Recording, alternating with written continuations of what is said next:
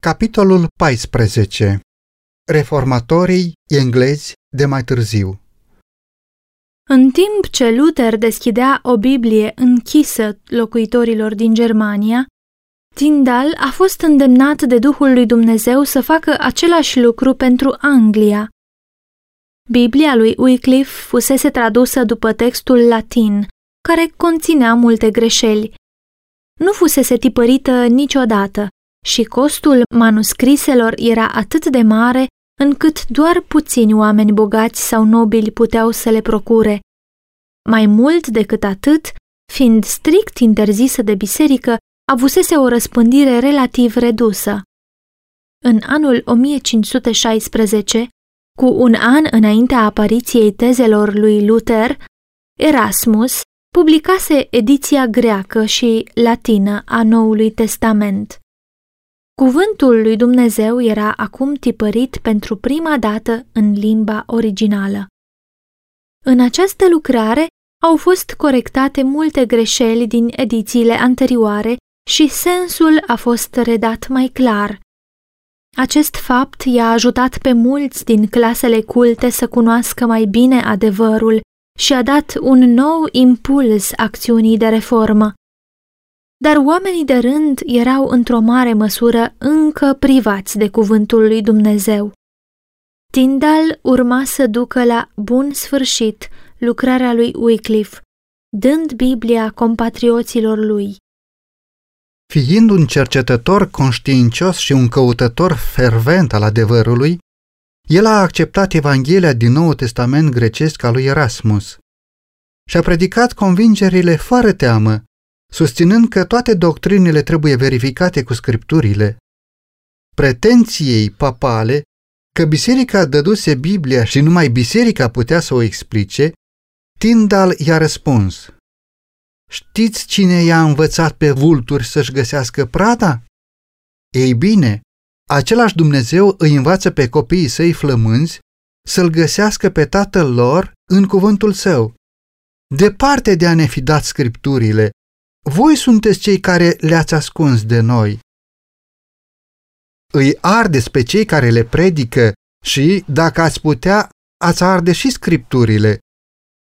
Dubine, volumul 18, capitolul 4 Predicarea lui Tyndall a generat un mare interes și mulți au primit adevărul. Dar preoții erau vigilenți și imediat ce pleca dintr-un loc, ei se străduiau să-i distrugă lucrarea prin amenințări și calomnii. Și foarte adesea reușeau. Ce e de făcut?" se întreba el. În timp ce semăn într-un loc, inamicul devastează câmpul din care abia am plecat. Nu pot să fiu pretutindeni. O, dacă ar avea Sfintele Scripturi în limba lor, creștinii ar putea să le țină piept acestor înșelători. Fără Biblie este imposibil să-i consolidezi pe laici în adevăr. Un nou plan i-a cuprins în totalitate mintea. În templul lui Jehova, zicea el, psalmii se cântau în limba lui Israel. Să nu se predice Evanghelia în limba Angliei printre noi? Trebuie oare ca biserica să aibă mai puțină lumină la amiază decât în zori? Creștinii trebuie să citească Noul Testament în limba lor maternă. Doctorii și învățătorii bisericii nu se înțelegeau între ei. Numai prin Biblie puteau oamenii să ajungă la adevăr. Un doctor susține ceva, altul altceva. Fiecare dintre acești autori îl contrazice pe celălalt. Atunci, cum putem să-l deosebim pe cel care spune adevărul de cel care greșește? Cum? În adevăr, prin cuvântul lui Dumnezeu. Nu mult după aceea, un doctor catolic erudit, intrând într-o dispută cu el, a exclamat Ne-ar fi fost mai bine fără legile lui Dumnezeu decât fără ale papei.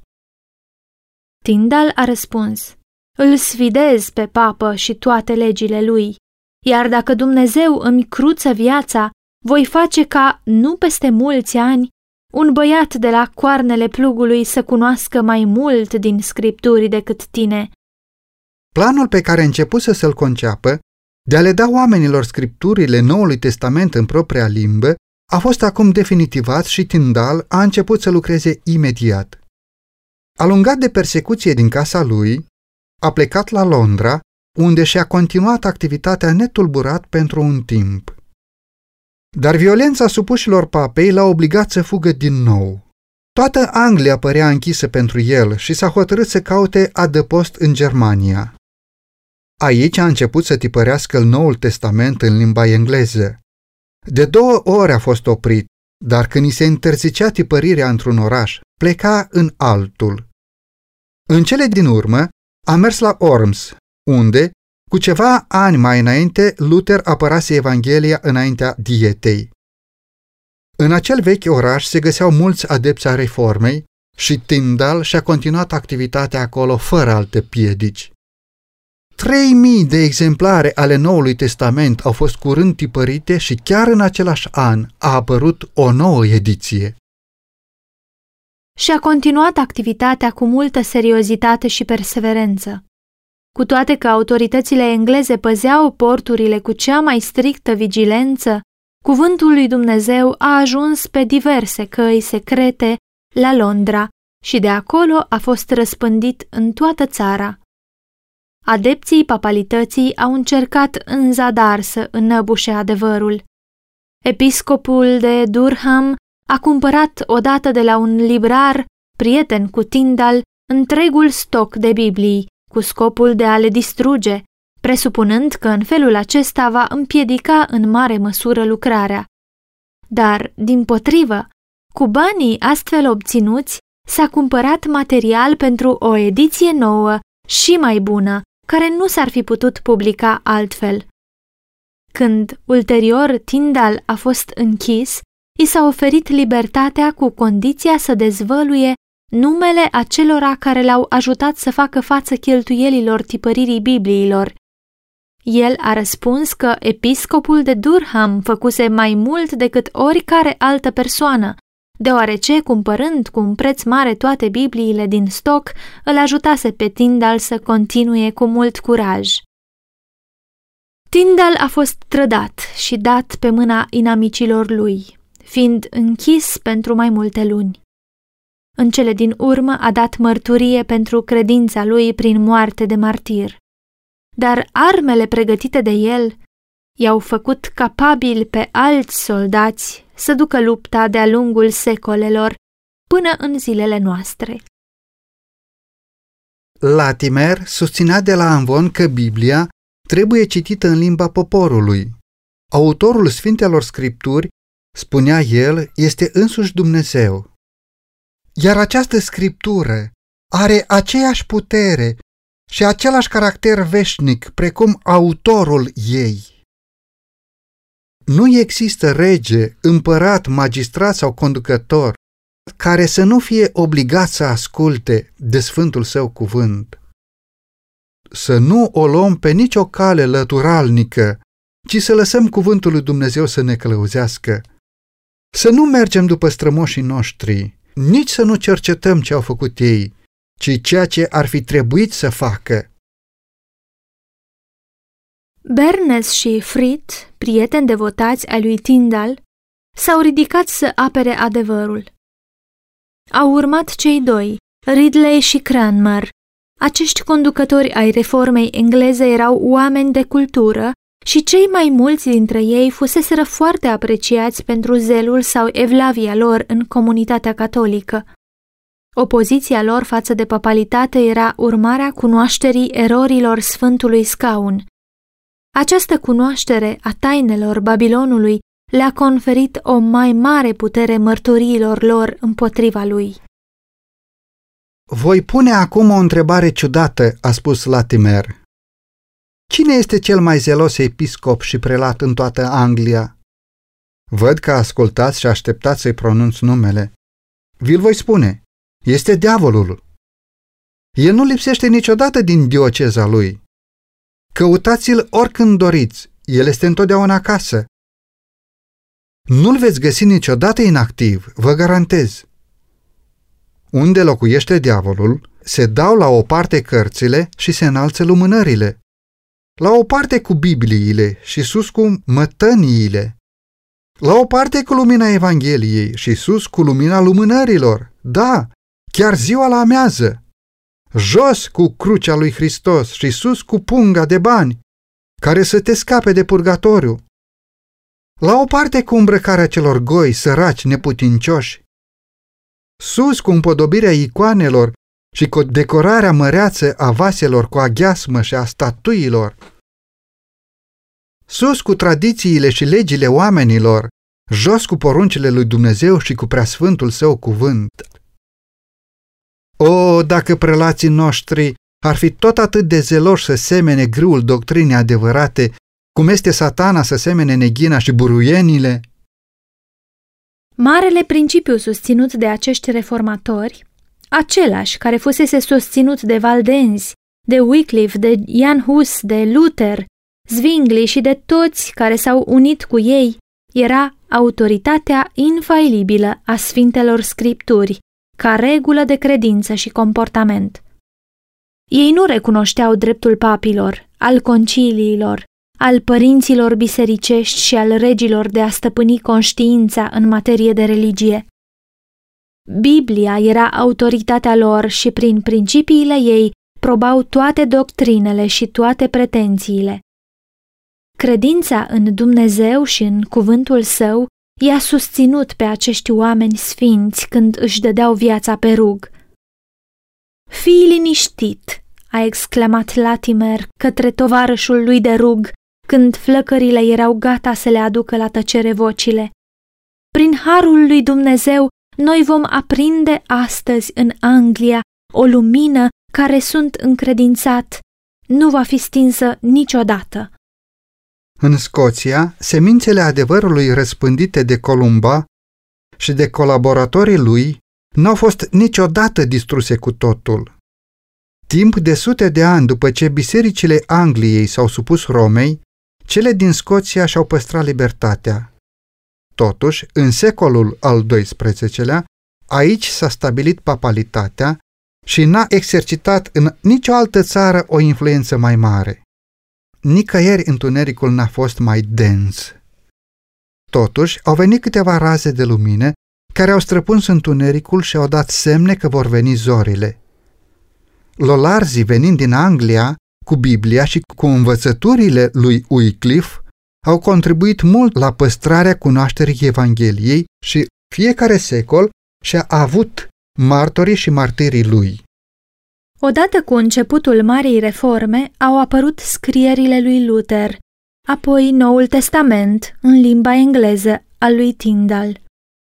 Neobservați de autoritatea papală, acești emisari au străbătut pe tăcute munții și văile, reaprinzând făclia adevărului care aproape se stinsese în Scoția și anulând ceea ce făcuse Roma timp de patru secole de oprimare. Apoi, sângele martirilor a dat un nou impuls mișcării. Conducătorii papali, trezindu-se deodată în fața pericolului care le amenința cauza, i-au dus la rug pe unii dintre cei mai nobili și mai onorați fii ai Scoției. Dar procedând așa, ei n-au făcut decât să înalțe un amvon de la care cuvintele acestor martori muribunzi au fost auzite în toată țara, insuflându-le oamenilor hotărârea nestinsă de a rupe cătușele Romei. Hamilton și Wishart nobili atât prin origine cât și prin caracter, urmați de un mare număr de credincioși de origine mai umilă, și-au dat viața pe rug. Dar din rugul arzând a lui Wishart a apărut cineva pe care flăcările nu aveau să-l mai aducă la tăcere, cineva care, sub conducerea lui Dumnezeu, urma să sune clopotul ce anunța moartea papalității în Scoția. John Knox s-a îndepărtat de tradiție și de misticismul bisericii pentru a se hrăni cu adevărurile cuvântului lui Dumnezeu. Învățăturile lui Wishart i-au pecetluit hotărârea de a rupe legăturile cu Roma și de a se alătura reformatorilor persecutați. Îndemnat de colaboratorii lui, să preia rolul de predicator, el s-a dat înapoi cu teamă din fața acestei responsabilități și numai după zile petrecute în singurătate și luptă chinuitoare cu sine, a consimțit. Dar odată acceptat acest rol, a pornit înainte cu hotărâre fermă și curaj viguros pe care le-a avut până la moarte. Acest reformator sincer nu se temea de oameni. Focurile martirajului care ardeau în jurul lui nu serveau decât să-i însuflețească zelul cu o și mai mare intensitate. Cu securea tiranului ținută amenințător asupra capului său, a rămas pe poziție, dând lovituri puternice în dreapta și în stânga pentru a dărâma idolatria. Când a fost adus în fața reginei Scoției, în a cărei prezență entuziasmul multor conducători ai protestanților se diminuase, John Knox a dat o mărturie neclintită în favoarea adevărului. El nu putea să fie câștigat prin măguliri și nu se lăsa intimidat de amenințări. Regina l-a acuzat de erezie. El îi învățase pe oameni să primească o religie interzisă de stat, declara ea, și astfel călcase porunca lui Dumnezeu care le cerea supușilor să se supună suveranilor lor. Knox a răspuns categoric. Întrucât adevărata religie nu și-a primit nici puterea inițială și nici autoritate de la prinții lumii, ci numai de la Dumnezeul cel veșnic, tot așa nici supușii nu sunt obligați să-și adapteze religia la gusturile prinților lor. Căci adesea se întâmplă ca prinții să fie cei mai neștiutori în ceea ce privește religia adevărată a lui Dumnezeu. Dacă urmașii lui Avram ar fi avut religia faraonului, ai căror supuși au fost timp îndelungat, vă rog, Doamnă, ce religie ar fi fost în lume sau dacă toți oamenii din zilele apostolilor ar fi avut religia împăraților romani, ce religie ar fi fost pe fața pământului? Așa că, Doamne, vă puteți da seama că supușii nu sunt legați de religia prinților lor, cu toate că le este poruncit să asculte de ei. Maria a răspuns, Voi interpretați scripturile într-un fel, iar ei, învățătorii romano-catolici, le interpretează altfel. Pe cine să cred și cine să fie judecător? Să îl credeți pe Dumnezeu care vorbește lămurit în cuvântul său, a răspuns reformatorul. Și mai mult decât vă învață cuvântul, să nu credeți nici pe unii, nici pe alții. Cuvântul lui Dumnezeu se explică singur și dacă o neclaritate apare în vreun loc, Duhul Sfânt, care nu se contrazice niciodată, explică același lucru mai clar în alte locuri, așa încât să nu rămână nicio îndoială decât pentru aceia care rămân necunoscători din rea credință. David Lang, volumul 2, pagina 281 Astfel erau adevărurile pe care neînfricatul reformator le-a rostit, cu riscul vieții, în auzul reginei. Cu același curaj nedomolit, a rămas devotat cauzei sale, rugându-se și purtând luptele Domnului, până când Scoția s-a eliberat de papalitate. Adoptarea protestantismului ca religie națională în Anglia a diminuat, dar nu a oprit cu totul persecuția. Deși se renunțase la multe dintre doctrinele Romei, nu puține din formele ei au fost păstrate. Supremația papei a fost respinsă, dar în locul ei a fost întronat monarhul drept cap al bisericii. În serviciile divine ale bisericii exista încă o mare deviere de la curăția și simplitatea Evangheliei. Marele principiu al libertății religioase nu era încă înțeles. Deși regii protestanți au recurs doar rare ori la cruzimile groaznice pe care le folosise Roma contra ereziei, Totuși, dreptul fiecărui om de a se închina lui Dumnezeu conform propriilor convingeri nu era încă recunoscut. Tuturor li se cerea să accepte doctrinele și să respecte formele de închinare prescrise de biserica recunoscută. Cei care nu s-au conformat au suferit persecuție într-o măsură mai mare sau mai mică, timp de sute de ani. În secolul al XVII-lea, mii de pastori au fost dați afară din slujbele lor. Oamenilor le era interzis, sub amenințarea unor amenzi grele, a întemnițării și a exiliului, să participe la orice adunări religioase, în afara celor aprobate de biserică. Acele suflete credincioase care nu puteau să nu se adune pentru a se închina lui Dumnezeu, erau obligate să se întâlnească la mezul nopții, pe străzi întunecoase, în mansarde secrete și, în unele ocazii, prin păduri. În adâncurile ocrotitoare ale pădurii, un templu clădit de însuși Dumnezeu. Acei împrăștiați și persecutați copii al lui Dumnezeu se adunau pentru a-și revărsa sufletele în rugăciune și laudă. Dar în ciuda tuturor precauțiilor, mulți au suferit pentru credința lor. Închisorile erau arhipline, familiile erau despărțite, mulți au fost expulzați în țări străine. Totuși Dumnezeu a fost cu poporul său, iar persecuția n-a reușit să aducă la tăcere mărturia lor.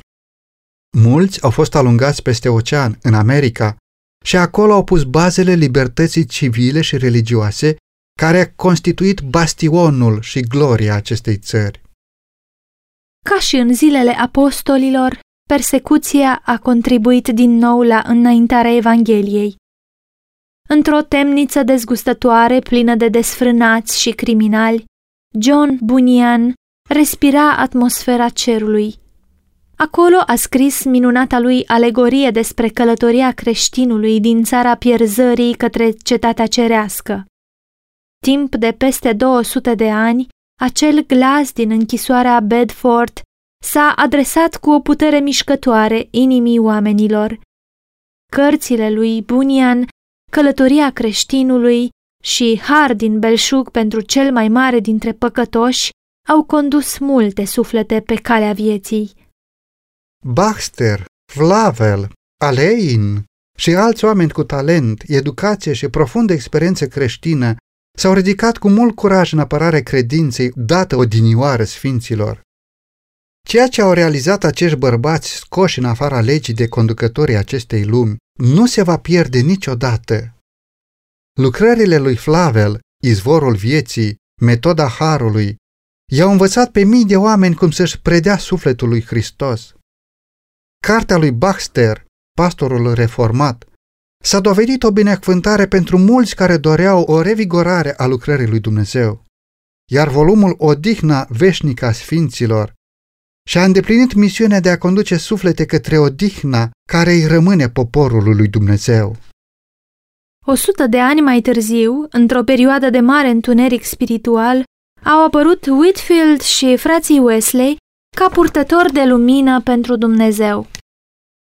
Sub conducerea bisericii oficiale, poporul Angliei alunecase într-o stare de decădere religioasă care abia se mai deosebea de băcânism. Religia naturală era obiectul de studiu preferat al clerului și constituia cea mai mare parte a teologiei lor. Clasele înalte își băteau joc de evlavie și se mândreau că sunt mai presus decât ceea ce numeau ele fanatism. Clasele de jos se aflau într-o ignoranță evidentă și erau pradă viciului, în timp ce biserica nu mai avea nici curajul, nici credința să susțină cauza ruinată a adevărului. Marea doctrină a îndreptățirii prin credință, atât de clar predicată de Luther, fusese aproape cu totul pierdută din vedere și înlocuită cu principiul romano-catolic că mântuirea se poate obține prin fapte bune. Whitefield și frații Wesley, membrii ai bisericii oficiale, erau căutători sinceri ai harului lui Dumnezeu și fuseseră învățați că acesta se putea asigura printr-o viață morală și prin păzirea preceptelor religioase. Odată când s-a îmbolnăvit și presimțea că îi se apropie sfârșitul, Charles Wesley a fost întrebat pe ce se baza speranța sa la viața veșnică. Răspunsul lui a fost, am depus toate eforturile să-L slujesc pe Dumnezeu.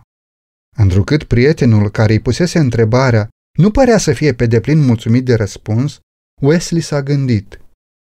Cum? Nu sunt eforturile mele un temei suficient pentru speranță? mă va lipsi el de străduințele mele, atunci nu mai am nimic în care să mă încred.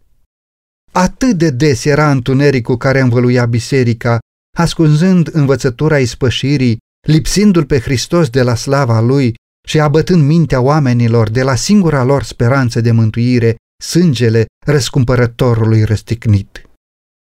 Wesley și colaboratorii lui au ajuns să înțeleagă că adevărata religie se află în inimă și că legea lui Dumnezeu se extinde asupra gândurilor în aceeași măsură ca și asupra cuvintelor și faptelor. Convinși de nevoia sfințeniei inimii, cât și de corectitudinea conduitei exterioare, ei au început cu entuziasm să ducă o nouă viață. Prin cele mai conștiincioase și evlavioase eforturi, ei se străduiau să supună relele inimii firești. Duceau o viață de renegare de sine, binefacere și umilință, respectând cu mare strictețe și exactitate orice regulă care credeau că poate fi folositoare pentru obținerea a ceea ce doreau atât de mult, acea sfințenie care putea să le asigure bunăvoința lui Dumnezeu. Dar nu și-au atins scopul propus. Inutile au fost eforturile lor de a se elibera de sub condamnarea păcatului sau de a-i sfărâma puterea, era aceeași luptă pe care o dusese Luther în chilea din Erfurt. Era aceeași întrebare care îi torturase sufletul. Cum poate un om să fie drept înaintea lui Dumnezeu? Iov 9 cu 2 Focurile adevărului divin, aproape stinse pe altarele protestantismului, urmau să fie reaprinse de vechea făclie transmise de-a lungul secolelor de către creștinii din Boemia. După reformă, protestantismul din Boemia fusese călcat în picioare de hoardele Romei. Toți cei care au refuzat să renunțe la adevăr au fost constrânși să fugă. Unii dintre aceștia, găsind refugiu în Saxonia, au păstrat acolo vechea credință. De la descendenții acestor creștini a ajuns lumina la Wesley și la colaboratorii lui. John și Charles Wesley, după ce au fost hirotoniți pentru lucrarea Evangheliei, au fost trimiși într-o misiune în America. La bordul corabiei lor se găsea o grupă de moravi. În timpul călătoriei ei au fost loviți de furtuni violente și John Wesley, confruntându-se cu pericolul morții, simțea că nu avea asigurarea păcii cu Dumnezeu. Germanii, din contră, vedeau dovadă de o liniște și o încredere de care el era străin. Am observat cu mult timp înainte, spunea el, marea seriozitate a comportamentului lor. Ei dăduseră dovadă de o continuă umilință, îndeplinind pentru ceilalți pasageri acele servicii umile pe care niciunul dintre englezi nu era dispus să le facă. Pentru acele servicii, ei n-au vrut și n-au primit nicio plată, spunând că era spre binele inimii lor mândre și că iubitorul lor, mântuitor, făcuse mai mult pentru ei. Fiecare zi le dăduse ocazia să manifeste o blândețe pe care nicio nedreptate nu putea să o clintească. Dacă erau îmbrânciți, loviți sau trântiți, se ridicau și plecau, dar nu se auzea nicio plângere din gura lor. Acum era ocazia de a proba dacă au fost eliberați de frică, așa cum fuseseră de mândrie, de mânie și răzbunare. La mijlocul psalmului cu care și-au început slujba, marea s-a dezlănțuit și a sfâșiat în bucăți vela principală. A acoperit corabia și s-a revărsat pe punte, ca și când adâncul cel mare ne înghițise deja. Printre englezi au izbucnit țipete grozave. Germanii continuau să cânte liniștit. L-am întrebat pe unul dintre ei după aceea. Nu ți-a fost frică? El a răspuns, Îi mulțumesc lui Dumnezeu, nu. Apoi am continuat, Dar femeilor și copiilor voștri nu le-a fost frică?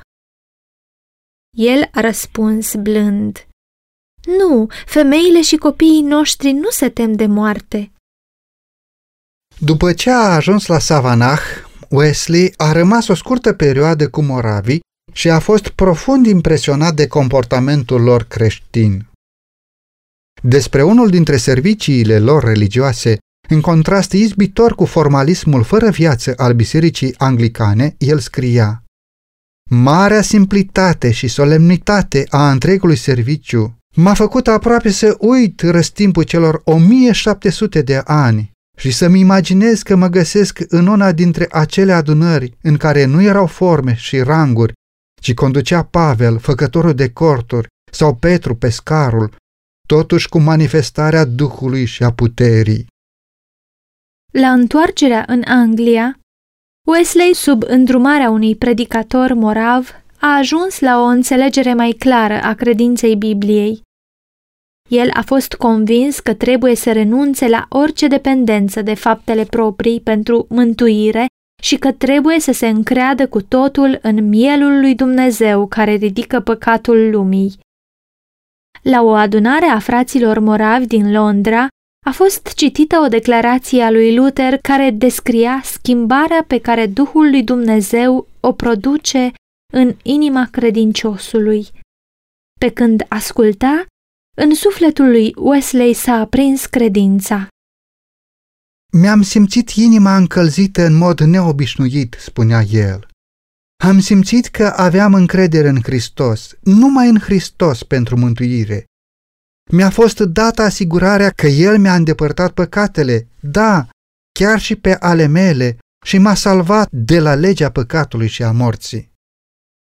De-a lungul anilor de eforturi obositoare și fără niciun semn încurajator, ani de aspră lepădare de sine și de reproșuri și umilire, Wesley se dedicase ferm scopului său unic de a-L căuta pe Dumnezeu.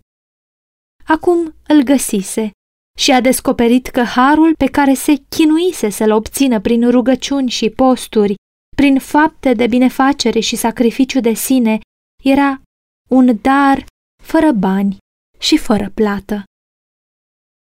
Odată înrădăcinat în credința lui Hristos, tot sufletul lui ardea de dorința de a face cunoscută pretutindeni Evanghelia glorioasă a harului gratuit al lui Dumnezeu. Consider că toată lumea este parohia mea, spunea el. În orice parte a ei m-aș afla, cred că este potrivit și drept și este datoria mea să le proclamă vestea bună a mântuirii tuturor celor care doresc să mă asculte. Acum el își continua viața strictă și de renunțare de sine, nu ca o temelie a credinței, ci ca un efect al ei, nu ca rădăcină, ci ca rod al sfințirii. Harul lui Dumnezeu în Hristos este baza speranței creștine, iar acest har se va manifesta prin ascultare. Viața lui Wesley a fost devotată predicării marilor adevăruri pe care le primise. Îndreptățirea prin credința în sângele ispășitor al lui Hristos și puterea reînnoitoare a Duhului Sfânt asupra inimii, aducând roade într-o viață conformă cu exemplul lui Hristos. Whitefield și frații Wesley se pregătiseră pentru activitatea lor prin convingeri personale, clare și adânci cu privire la starea lor pierdută, iar pentru a fi în stare să suporte greutățile ca buni ostași al lui Hristos, fusese răsupuși încercării de foc a batjocurii, disprețului și persecuției, atât în universitate, cât și atunci când au intrat în lucrarea propriu-zisă. Ei și alți câțiva care le împărtășeau vederile erau cu dispreț numiți metodiști de către colegii lor neevlavioși, nume care în prezent este considerat onorabil de către una dintre cele mai mari confesiuni din Anglia și America. Ca membri ai bisericii anglicane, ei erau atașați puternic de formele ei de închinare, dar Domnul le-a prezentat în cuvântul său un standard mai înalt. Duhul Sfânt i-a îndemnat să-L predice pe Hristos și pe El răstignit. Puterea celui prea înalt îi însoțea în ceea ce făceau. Mii de oameni se convingeau și se converteau cu adevărat. Era necesar ca aceste oi să fie păzite de lupii răpitori. Wesley nu intenționa să întemeieze o biserică nouă. De aceea, i-a organizat pe adepți într-o asociație care se numea Uniunea Metodistă. Neînțeleasă și grea a fost opoziția cu care s-au confruntat acești predicatori din partea bisericii oficiale.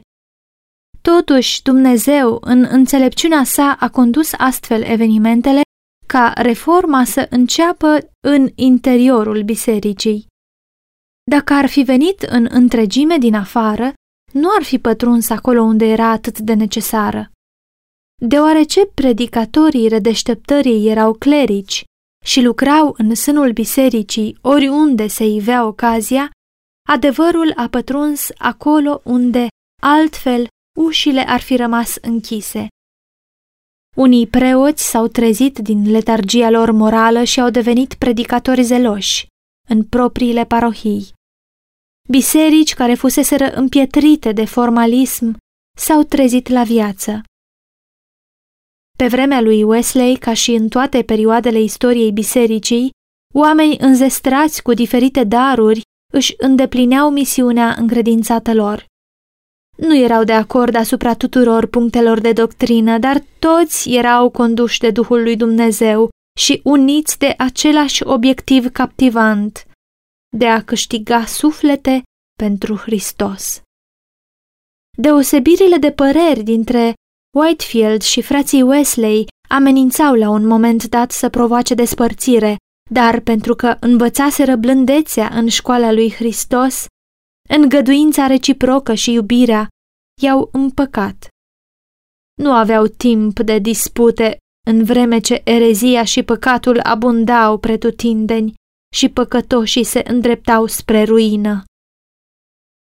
Slujitorii lui Dumnezeu parcurgeau o cale aspră. Bărbați cu influență și cultură își foloseau puterile împotriva lor.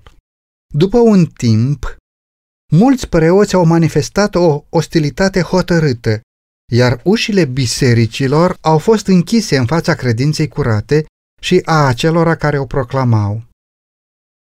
Gestul preoților de a-i acuza de la Anvon a trezit elementele întunericului, ale ignoranței și ale nelegiuirii. În repetate rânduri, John Wesley a fost salvat de la moarte printr-o minune a harului lui Dumnezeu. Când furia mulțimii era instigată împotriva lui și părea că nu există nicio cale de scăpare, un înger în formă umană venea lângă el, mulțimea se dădea înapoi, iar slujitorul lui Hristos pleca în siguranță din acel loc periculos. Despre eliberarea lui din mijlocul unei mulțimi înfuriate într-o astfel de ocazie, Wesley povestea. Mulți s-au străduit să mă trântească în timp ce coboram pe o cărare alunecoasă spre oraș, considerând că, odată căzut la pământ, cu greu aș fi putut să mă mai ridic. Dar nu m-am împiedicat deloc, nici măcar n-am alunecat până când am scăpat complet din mâinile lor. Deși mulți s-au străduit să mă prindă de guler sau de haine ca să mă dea jos, nu au putut prinde deloc. Numai unul m-a prins de o parte a vestei care s-a rupt și a rămas în mână. Cealaltă parte a vestei, în buzunarul căreia se afla o bancnotă, a fost sfâșiată, dar numai pe jumătate. Un bărbat puternic, aflat chiar în spatele meu, a lovit spre mine de câteva ori cu un ciomag mare de stejar, cu care dacă m-ar fi lovit odată în ceafă, aș fi fost scutit de vreun alt efort. Dar de fiecare dată, nu știu cum, lovitura nimerea pe alături, deși nu puteam să mă mișc nici la dreapta, nici la stânga. Un altul s-a repezit din mulțime și, ridicând brațul să mă lovească, deodată l-a lăsat să cadă și mi-a atins numai capul, spunând, Ce păr moale are! Primii oameni cu inima schimbată au fost eroii orașului, capii gloatei în toate ocaziile. Unul dintre ei fusese chiar luptător profesionist la grădinile de urși. Cât de atent este Dumnezeu cu noi să ne ducă pas cu pas în pregătirea pentru împlinirea voii sale. Acum doi ani, o cărămidă m-a lovit în umăr. La un an după aceea, o piatră m-a lovit între ochi. Luna trecută am primit o lovitură, iar în seara aceasta două. Una înainte de a intra în oraș, alta după ce am ieșit. Dar amândouă n-au însemnat nimic, deoarece Deși un om m-a lovit în piept cu toată puterea și altul în gură cu asemenea forță încât sângele a țășnit imediat, am simțit la ambele lovituri tot atâta durere ca și cum m-ar fi atins cu un pai. John Wesley, Works, volumul 3, pagina 297 Metodiștii acelor zile, atât laici cât și predicatori, au îndurat ridiculizări și persecuție și nu doar din partea membrilor bisericii, ci și din partea celor nereligioși care erau provocați prin calomniile acestora. Credincioșii metodiști erau acuzați înaintea curților de justiție, justiție doar cu numele, căci dreptatea era rară în tribunalele acelor vremuri. Adesea suportau acte de violență din partea persecutorilor. Mulțimi de oameni mergeau din casă în casă, distrugând mobilă și bunuri, jefuind tot ce doreau și abuzând cu brutalitate bărbați, femei și copii. În unele cazuri erau puse afișe convocându-i la o anumită oră, într-un anumit loc, pe cei care voiau să asiste la spargerea ferestrelor și la jefuirea caselor metodiștilor.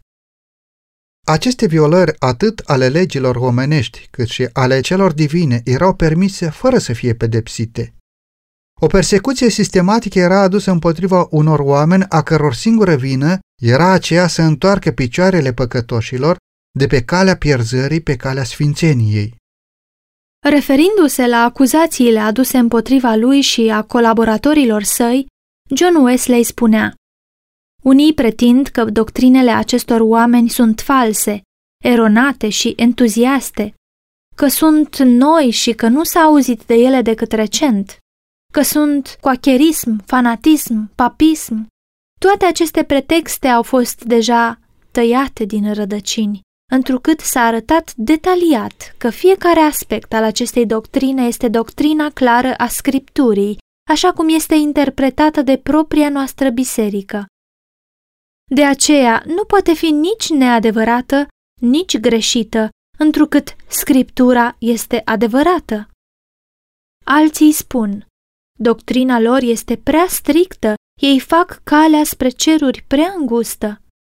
Aceasta este, într-adevăr, obiecția principală, care a fost aproape singura pentru un timp și care în mod ascuns stă la baza a încă o mie care apar în variate forme. Dar fac ei calea către ceruri mai îngustă decât au făcut-o Domnul și apostolii săi? Este doctrina lor mai strictă decât aceea a Bibliei? Luați în considerație numai câteva versete clare. Să iubești pe Domnul Dumnezeul tău cu toată inima ta, cu tot cugetul tău, din tot sufletul tău și cu toată puterea ta. În ziua judecății, oamenii vor da socoteală de orice cuvânt nefolositor pe care îl vor fi rostit. Fie că mâncați, fie că beți, fie că faceți altceva, să faceți totul pentru slava lui Dumnezeu. Dacă doctrina lor este mai strictă decât aceasta, ei sunt vinovați dar voi știți în sinea voastră că nu este așa. Cine poate să fie mai puțin strict, chiar și cu o iotă, fără să strice cuvântul lui Dumnezeu? Poate vreun custode al tainelor lui Dumnezeu să fie găsit credincios dacă schimbă vreo parte din valoarea sacră încredințată lui? Nu. El nu poate să schimbe nimic. Nu poate să atenueze nimic. El este obligat să le spună tuturor oamenilor. Nu-mi permit să cobor Scriptura la nivelul gustului vostru. Trebuie ori să vă ridicați până la ea, ori să pieriți pentru totdeauna. Acesta este motivul adevărat al răspândirii celuilalt zvon, cel cu privire la lipsa de iubire a acestor oameni. Sunt ei lipsiți de dragoste? În ce privință? Nu-i hrănesc ei pe cei flămânzi și nu-i îmbracă pe cei goi? Ba da, dar nu aceasta este problema, nu aceasta li se impută, ci faptul că nu se arată mai îngăduitor și susțin că nimeni nu poate fi mântuit dacă nu ajunge la nivelul acesta. Declinul spiritual din Anglia, chiar înainte de vremea lui Wesley, era în mare măsură rezultatul doctrinei antinomianiste. Mulți afirmau că Hristos a desfințat legea morală și, ca urmare, creștinii nu mai au obligația să o păzească, iar cel credincios este eliberat de sclavia faptelor bune. Alții, deși admiteau perpetuitatea legii, declarau că nu era necesar ca pastorii să-i îndemne pe oameni să asculte de preceptele ei, deoarece aceia pe care Dumnezeu îi alesese pentru mântuire vor fi conduși de impulsul irezistibil al harului divin să dea dovadă de evlavie și virtute, pe când aceia care au fost sortiți la o sândă veșnică nu au putere să asculte de legile divine. Alții, susținând de asemenea că cei aleși nu pot să cadă din har și nici nu pot să piardă favoarea divină, au ajuns la concluzia și mai oribilă că faptele rele pe care le fac nu sunt în realitate păcătoase, nici nu trebuie considerate o călcare a legii divine și că în consecință nu au motiv nici să-și mărturisească păcatele, nici să înceteze să le mai facă prin pocăință. De aceea, ei declarau că și cel mai dezgustător păcat, considerat de toată lumea ca o încălcare îngrozitoare a legii divine, nu este păcat în ochii lui Dumnezeu, dacă este săvârșit de unul dintre cei aleși, deoarece aceasta este una dintre caracteristicile esențiale și distincte ale celor aleși, și anume că ei nu pot să facă nimic neplăcut lui Dumnezeu sau interzis de legea sa. Aceste doctrine monstruoase sunt, în esență, aceleași ca și ideile promovate mai târziu de educatorii și teologii populari, și anume că nu există o lege divină de neschimbat ca regulă a binelui, ci că standardul de moralitate este stabilit de societatea însăși și a fost continuu supus schimbării. Toate aceste idei au ca sursă același spirit genial, acela care, chiar și între locuitorii fără păcat ai cerului, și-a început acțiunea de a da la o parte restricțiile juste ale legii lui Dumnezeu. Doctrina care exista hotărâri divine care decid irevocabil caracterul oamenilor i-a condus pe mulți la respingerea efectivă a legii lui Dumnezeu. Wesley s-a opus categoric ereziilor antinomianiștilor și a arătat că această doctrină, care duce la antinomianism, este contrară Sfintelor Scripturi. Harul lui Dumnezeu care aduce mântuire pentru toți oamenii a fost arătat. Lucrul acesta este bun și bine primit înaintea lui Dumnezeu, Mântuitorul nostru, care vrea ca toți oamenii să fie mântuiți și să vină la cunoștința adevărului. Căci este un singur Dumnezeu și este un singur mijlocitor între Dumnezeu și oameni, omul Isus Hristos, care s-a dat pe sine însuși ca preț de răscumpărare pentru toți. Tit 2 cu 11, 1 Timotei 2 cu 3 la 6. Duhul lui Dumnezeu este revărsat fără plată pentru a face pe oricine în stare să beneficieze de mijloacele harului, de mijloacele mântuirii. Astfel, Hristos, adevărata lumină, luminează pe orice om venind în lume. Ioan 1,9 Oamenii pierd mântuirea din cauza refuzului lor deliberat de a primi darul vieții. Ca răspuns la ideea că, la moartea lui Hristos, preceptele decalogului au fost desfințate odată cu legea ceremonială, Wesley a declarat El nu a înlăturat legea morală cuprinsă în cele zece porunci și confirmată de profeți. Scopul venirii sale n-a fost să desfințeze vreo parte din ea. Aceasta este o lege care nu poate fi desfințată niciodată, care dăinuiește ca și martorul credincios din ceruri. Ea există de la începutul lumii, fiind scrisă nu pe table de piatră, ci în inimile tuturor fiilor oamenilor, de când au ieșit din mâinile Creatorului. Deși literele scrise odinioară de degetul lui Dumnezeu sunt acum într-o mare măsură șterse prin păcat, ele nu pot să fie șterse cu totul atâta timp cât avem un simț al binelui și al răului. Toate poruncile acestei legi trebuie să rămână în vigoare pentru toată omenirea și în toate secolele, întrucât nu depind de timp sau de loc, nici de alte împrejurări supuse schimbării, ci de natura lui Dumnezeu și de natura omului, precum și de relația de neschimbat dintre unul și celălalt. N-am venit să stric, ci să împlinesc. Fără îndoială, ceea ce a vrut Isus să spună aici, în armonie cu tot ce este înainte și după, este am venit să o pun în funcțiune în toată plinătatea ei, în ciuda tuturor răstălmăcirilor omenești. Am venit să pun într-o lumină clară și dreaptă tot ce a fost oarecum întunecat sau neclar în ea.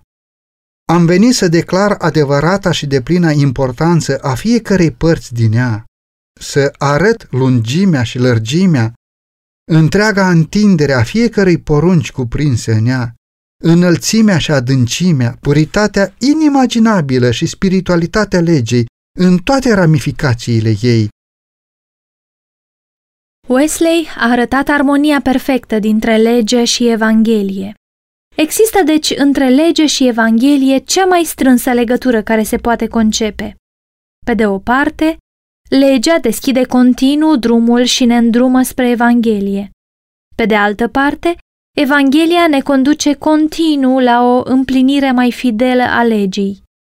De exemplu, legea ne cere să-L iubim pe Dumnezeu, să-L iubim pe aproapele nostru, să fim blânzi, umili și sfinți. Noi simțim că nu suntem în stare de aceste lucruri. Într-adevăr, la om acest lucru este cu neputință, dar Dumnezeu ne-a promis că ne va da acea iubire și ne va face umili, blânzi și sfinți. Noi ne prindem de această veste bună și se face după credința noastră. Și astfel, neprihănirea legii este împlinită în noi prin credința care este în Hristos Isus. În fruntea celor ce se împotrivesc Evangheliei lui Hristos, spunea Wesley, sunt cei care judecă legea în mod deschis și categoric și o vorbesc de rău, care îi învață pe oameni să calce, să desființeze, să diminueze autoritatea și să fie eliberați de obligația de a păzi nu numai una, fie că este cea mai mică sau cea mai mare, ci toate poruncile dintr-o lovitură. Cel mai surprinzător lucru în legătură cu această puternică amăgire este faptul că aceia care o acceptă cred, de fapt, că îl onorează pe Hristos prin desființarea legii sale și că îi premaresc lucrarea în timp ce îi distrug doctrina. Da, ei îl onorează ca și Iuda când a spus, plecăciune învățătorule și l-a sărutat. Iar Isus ar putea tot așa de bine să le spună fiecăruia dintre ei, cu o sărutare vinzi tu pe fiul omului? Atunci când vorbești despre sângele său, când îi smulgi coroana și când diminuezi orice parte a legii sale sub pretextul înaintării Evangheliei, este ca și când l-ai trăda cu un sărut. Nimeni nu poate scăpa de această acuzație atâta vreme cât propovăduiește credința în felul acesta, tinzând direct sau indirect să înlăture vreun domeniu de ascultare sau atâta vreme cât îl predică pe Hristos astfel încât să anuleze sau să slăbească în vreun fel cea mai mică dintre poruncile lui Dumnezeu. Acelora care susțineau că predicarea Evangheliei satisface toate cerințele legii, Wesley le răspundea Noi respingem categoric acest lucru, deoarece nu satisface nici primul scop al legii, și anume acela de a-i convinge pe oameni de păcat, de a-i trezi pe aceia care dorm la un pas de iad. Apostolul Pavel declară că prin lege vine cunoștința de plină a păcatului Până când nu este convins de păcat, omul nu va simți cu adevărat nevoia de sângele ispășitor al lui Hristos. Nu cei sănătoși, așa cum afirmă însuși Domnul, au nevoie de doctor, ci cei bolnavi. De aceea este absurd să le recomanzi un medic celor sănătoși sau care cel puțin se cred sănătoși. În primul rând, Trebuie să-i convingi că sunt bolnavi, altfel nu-ți vor mulțumi pentru efortul tău. Este la fel de absurd să-L oferi pe Hristos acelora a căror inimă este întreagă care n-a fost niciodată zdrobită. Astfel, în timp ce predica Evanghelia Harului lui Dumnezeu, Wesley, ca și Domnul lui, căuta să preamărească legea și să o onoreze. Cu devotament și-a îndeplinit misiunea încredințată de Dumnezeu și glorioase au fost rezultatele pe care i-au fost îngăduit să le vadă. La încheierea vieții sale, de peste 80 de ani, peste jumătate de secol fiind petrecut predicând din loc în loc, adepții lui declarați numărau peste o jumătate de milion. Dar mulțimea celor care prin activitatea lui au fost scoși din ruină și degradarea păcatului la o viață mai înaltă și mai curată și numărul celor care prin învățătura lui au ajuns la o experiență mai adâncă și mai bogată, nu se vor cunoaște niciodată până când întreaga familie a celor răscumpărați nu va fi adunată în împărăția lui Dumnezeu. Viața lui constituie o lecție prețioasă pentru orice creștin. Fie ca omilința și credința, zelul neobosit, sacrificiul de sine și devotamentul acestui slujitor al lui Hristos să se reflecte în bisericile de astăzi.